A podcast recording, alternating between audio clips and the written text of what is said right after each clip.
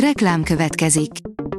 Ezt a műsort a Vodafone Podcast Pioneers sokszínű tartalmakat népszerűsítő programja támogatta, mely segít abban, hogy hosszabb távon és fenntarthatóan működjünk, és minél több emberhez érjenek el azon értékek, amikben hiszünk. Reklám hangzott el. Szórakoztató és érdekes lapszemlénk következik. Alíz vagyok, a hírstart robot hangja. Ma december 19-e, Viola névnapja van.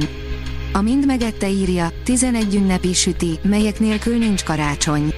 Vannak desszertek, amelyek egész egyszerűen elmaradhatatlanok karácsonykor. Ilyen a beigli, a zserbó, a tiramisu, a mézes krémes vagy a hólabda. Mutatjuk a legjobb recepteket.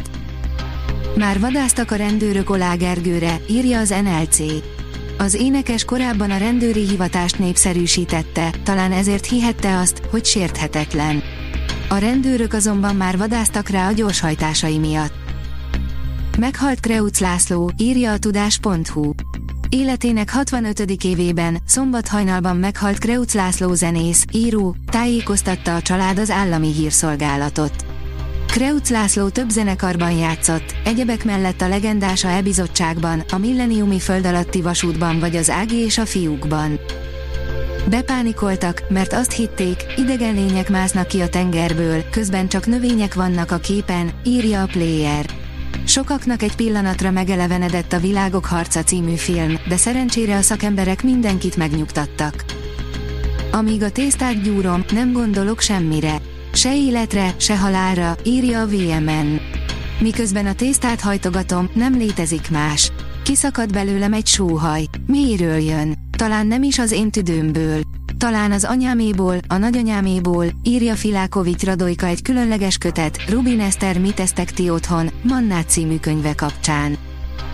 Az RTL.hu írja, csak ne látnék mindenütt oroszt, 40 éves a Katona József Színház, a társulaton a hanyatló állampárt is rajta tartotta a szemét.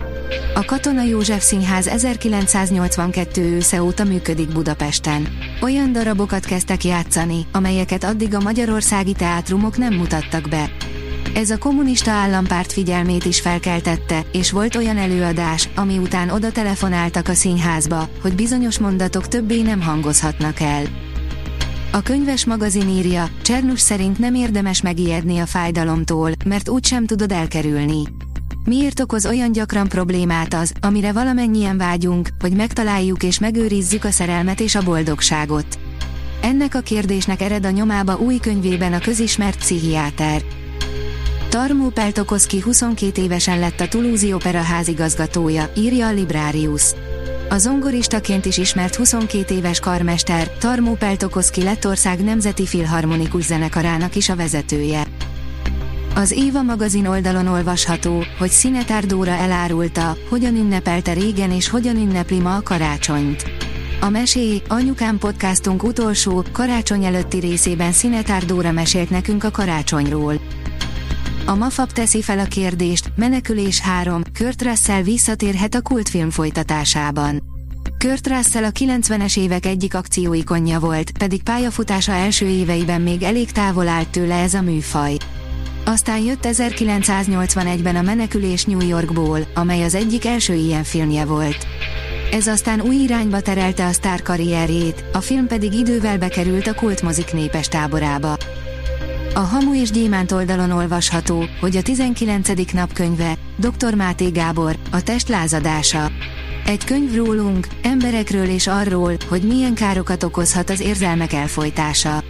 Ebben a kötetében dr. Máté Gábor tudományos kutatások eredményeit, páciensei és saját tapasztalatait felhasználva egyaránt arra vállalkozott, hogy megmutassa nekünk, mivel jár, ha nem éljük meg saját érzelmeinket. A Hírstart film, zene és szórakozás híreiből szemléztünk. Ha még több hírt szeretne hallani, kérjük, látogassa meg a podcast.hírstart.hu oldalunkat, vagy keressen minket a Spotify csatornánkon, ahol kérjük, értékelje csatornánkat 5 csillagra. Az elhangzott hírek teljes terjedelemben elérhetőek weboldalunkon is. Köszönjük, hogy minket hallgatott!